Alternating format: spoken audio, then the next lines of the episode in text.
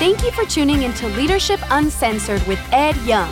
For more leadership handles, follow Ed on social media and check out edyoung.com. We also want to invite you to join us every weekend at Fellowship Church. Visit one of our many locations or even join us online. For locations and experience times, visit fellowshipchurch.com. And now it's time for the raw and real. This is Leadership Uncensored. I grew up in a pastor's home and I really enjoyed being a pastor's kid. I got into playing sports because I think dad enjoyed sports so much. He enjoyed just competition. And so my brother and I would, would play a lot. And I began to play basketball and I was pretty good at it. Did well in, in high school.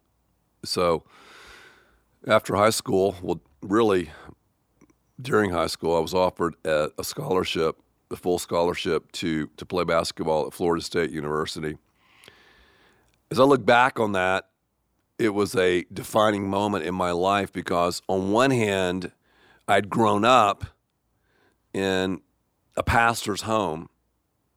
I'd grown up being a part of the church. I'd lived the life. I'd become a follower of Christ as a young guy. But due to basketball, even in grade school, junior high, and high school, I was thrust into a very rough, ungodly environment. Our public schools were, were really, really tough growing up. So I remember even feeling a little bit ostracized even back in the day because I didn't go to the parties. I didn't you know, do what a lot of people did. I was not promiscuous because I knew there was a greater purpose. So, you know, I I uh, I just tried before God to live the life in junior high and high school. Well, went to Florida State, and I show up. I'm a thousand miles away from home, and uh, I I love my time at Florida State, but it was a giant transition to to move from you know my my my my family of origin. You know, I thought I knew a lot about the world. It was a big transition to move from that cocoon of comfort into um, Tallahassee, where you know uh, we're talking Florida, we're talking um, you know, partying. We're talking drugs and sex and rock and roll and everything you, you can think about. And and uh, so so I show up there, and I'm the only Christian on our team, the only one. And then uh, uh, I, I, I lived in a dorm, this giant dorm, uh, 500 uh, people lived there, and and our, our, our basketball coach had it set up to where basketball players lived in the dorm too. We had our own rooms, and it was really a cool dorm. We had maid service and all, you know. But but this but this dorm to show you at Florida State, it was a privately owned dorm, had a full bar on in the uh, in the basement. So you know you would come home from class, and here I am as a freshman, and over the loudspeaker, it's margarita night in the Florida State room, and you know everybody would come down there and do do what they do what they did. So, uh, I started going to a church there uh, early on, and, and, definitely felt you know here you are in college, definitely felt uh, times of loneliness. Thankfully, though, my coach was able to get Lisa in, who's now my wife, into Florida State as well. So uh, Lisa was such a great foundation, a great support, a great encouragement, such a great Christian during those days. But uh, I, I went to a church and I was at a Bible study one Wednesday night, and the college pastor said, Have you ever talked to someone really seriously about their relationship with Christ? I mean, who, who was the last person, you know, that you led to Jesus? And I'm thinking to myself, wow, I'm not really. I mean, here I've lived the life and all that, but I've not really, I've not really done that. I, have never really, you know, you know, got involved in that. So he just challenged us to to pray a prayer.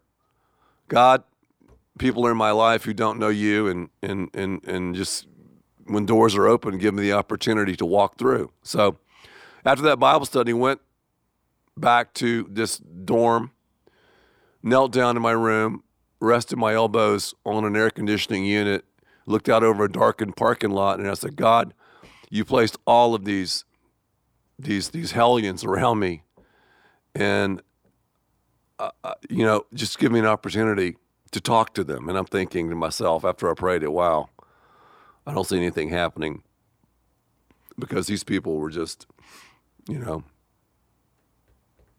in another world. The next morning, after I prayed that prayer, I was walking across our campus. Sun was shining. It was springtime, and I was walking with one of uh, one of our players, one of my teammates, who had gotten kicked out of a ACC school because of drugs and stealing and all that, and and of course we picked him up. That was kind of our vibe. We would pick up great talent who maybe um, maybe had some um, issues in other schools. So we would pick up people at Florida State that most schools would stay away from. And and uh, anyway, I was walking to class with him, and I I got to know him, and and you know just by playing ball with him and around the dorm, and so as we're walking to class, this guy turned and looked at me, and he said, "Hey, Ed, I've been watching you." I'm thinking to myself, "What?" He said, "Man, I've been watching how you live your life." He said, I, I, I, want what you have. And I was blown away. I'm thinking, like, God, I just prayed that prayer maybe, I don't know, 12 hours ago, 14 hours ago. And now this guy's asking me what I have. Well, the backstory to it was and this is why the story in my life is has been so powerful. I uh, went out of town um, several weeks earlier, uh, and and and uh, he he stayed in my dorm room for a reason. And what I didn't know was he had gone through my prayer journal, and he had read all of these prayers I'd prayed and I didn't even know that at the time. So again, that's just the providence of God, you know. Anyway, I'd have been mad. I mean, that's just like, come on, man. Anyway, so he said, I want what you've got. And uh, I thought, wow. So I just started sharing with him a little bit. And through my stutterings and stumblings and fumblings, uh, I was able to, several hours later, lead him into a relationship with Christ. So he got down on his knees, you know, with tears. He gave his life to Christ. And here was a guy, you know, that was um, involved in drugs and all sorts of uh, stuff, stealing. And he began to tell me the stuff that he'd taken from people, broken in homes and everything. And, and, and it was just a, it was an amazing, amazing transformation in his life. But you know, one of the things about it um, was that you know I, I I I didn't really have a church that he could attend that he could really connect with. You know, the church I was going to, I understood it.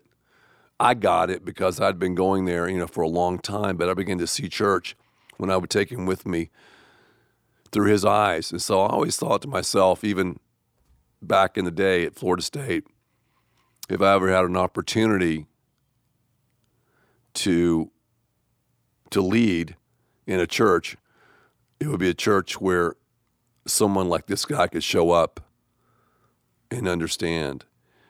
And that that really marked me because that was the first time I ever had the opportunity to to lead someone to Christ. And you know, once you have that chance, once you have that opportunity, I don't think your life will ever, ever, ever be the same. I don't think you'll ever see church the same. I don't think you'll ever pray the same.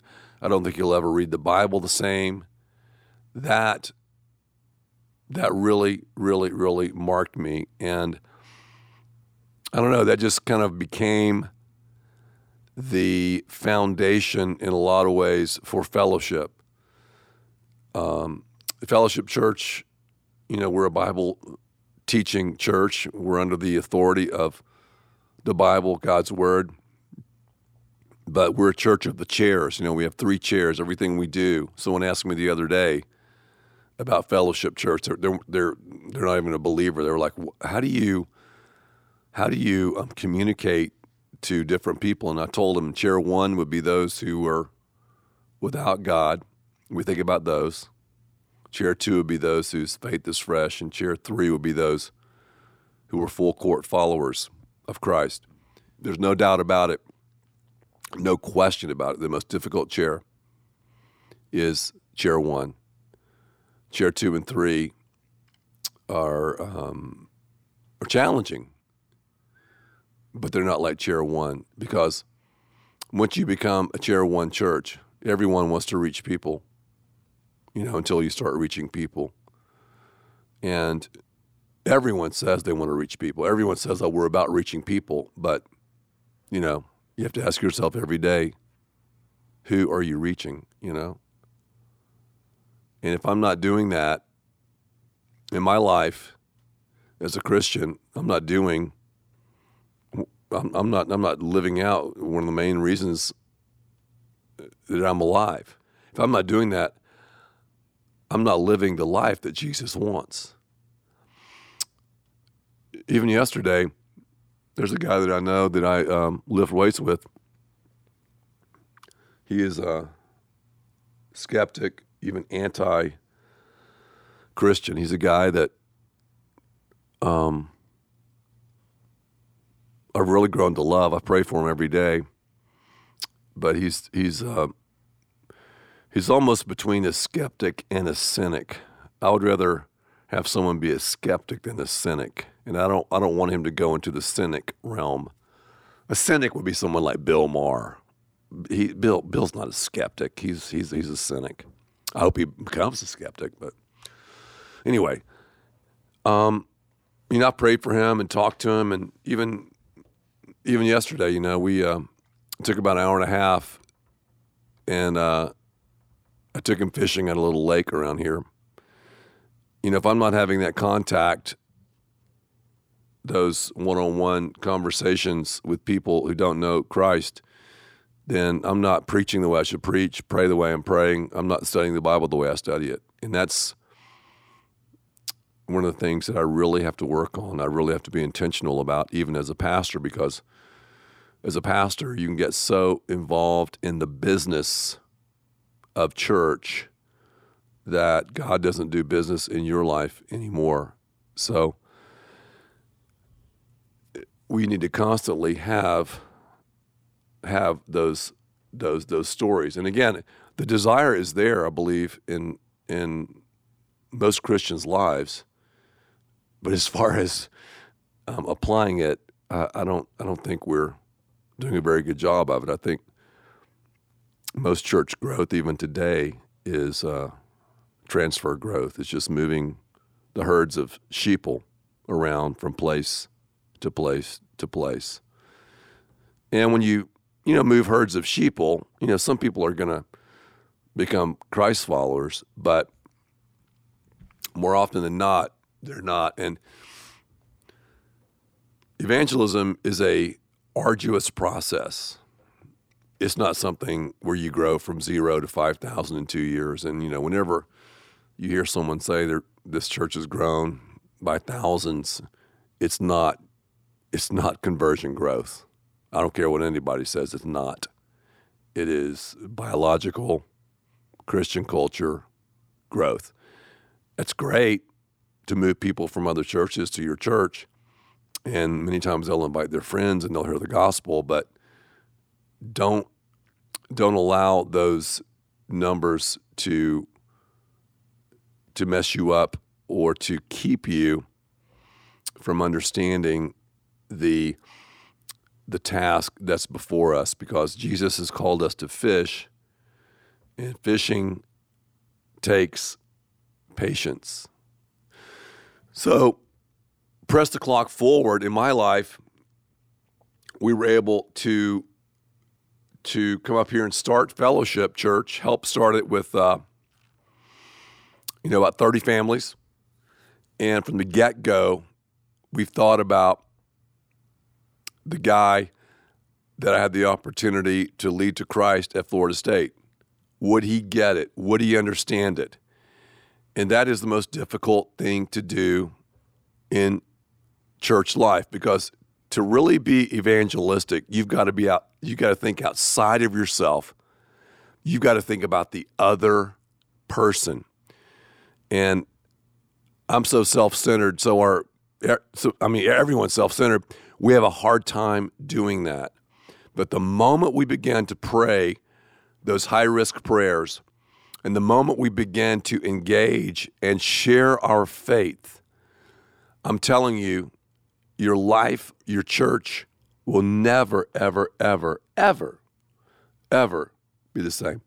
And you know, the thing about it is if you read studies and, and just look at the research, the longer someone becomes a Christian, the less non Christian friends they have, which is really pathetic because, on one hand, we should have more Christian friends, yeah. But because we're doing what Jesus wants us to do, we should have a lot of people who are not believers. Yet, you know, we've just kind of checked out because we think, okay, I've got to insulate and isolate myself, you know, wear the Christian t shirt, the Christian coffee mug, and listen to Christian music and go on Christian cruises when we get older. And, and if the toilet gets clogged, we call a Christian plumber. Well, I mean, that's fine and dandy, but we're called to be salt and light and leaven. And, uh, you know, life is too short not to fish for for people who who are far away from God.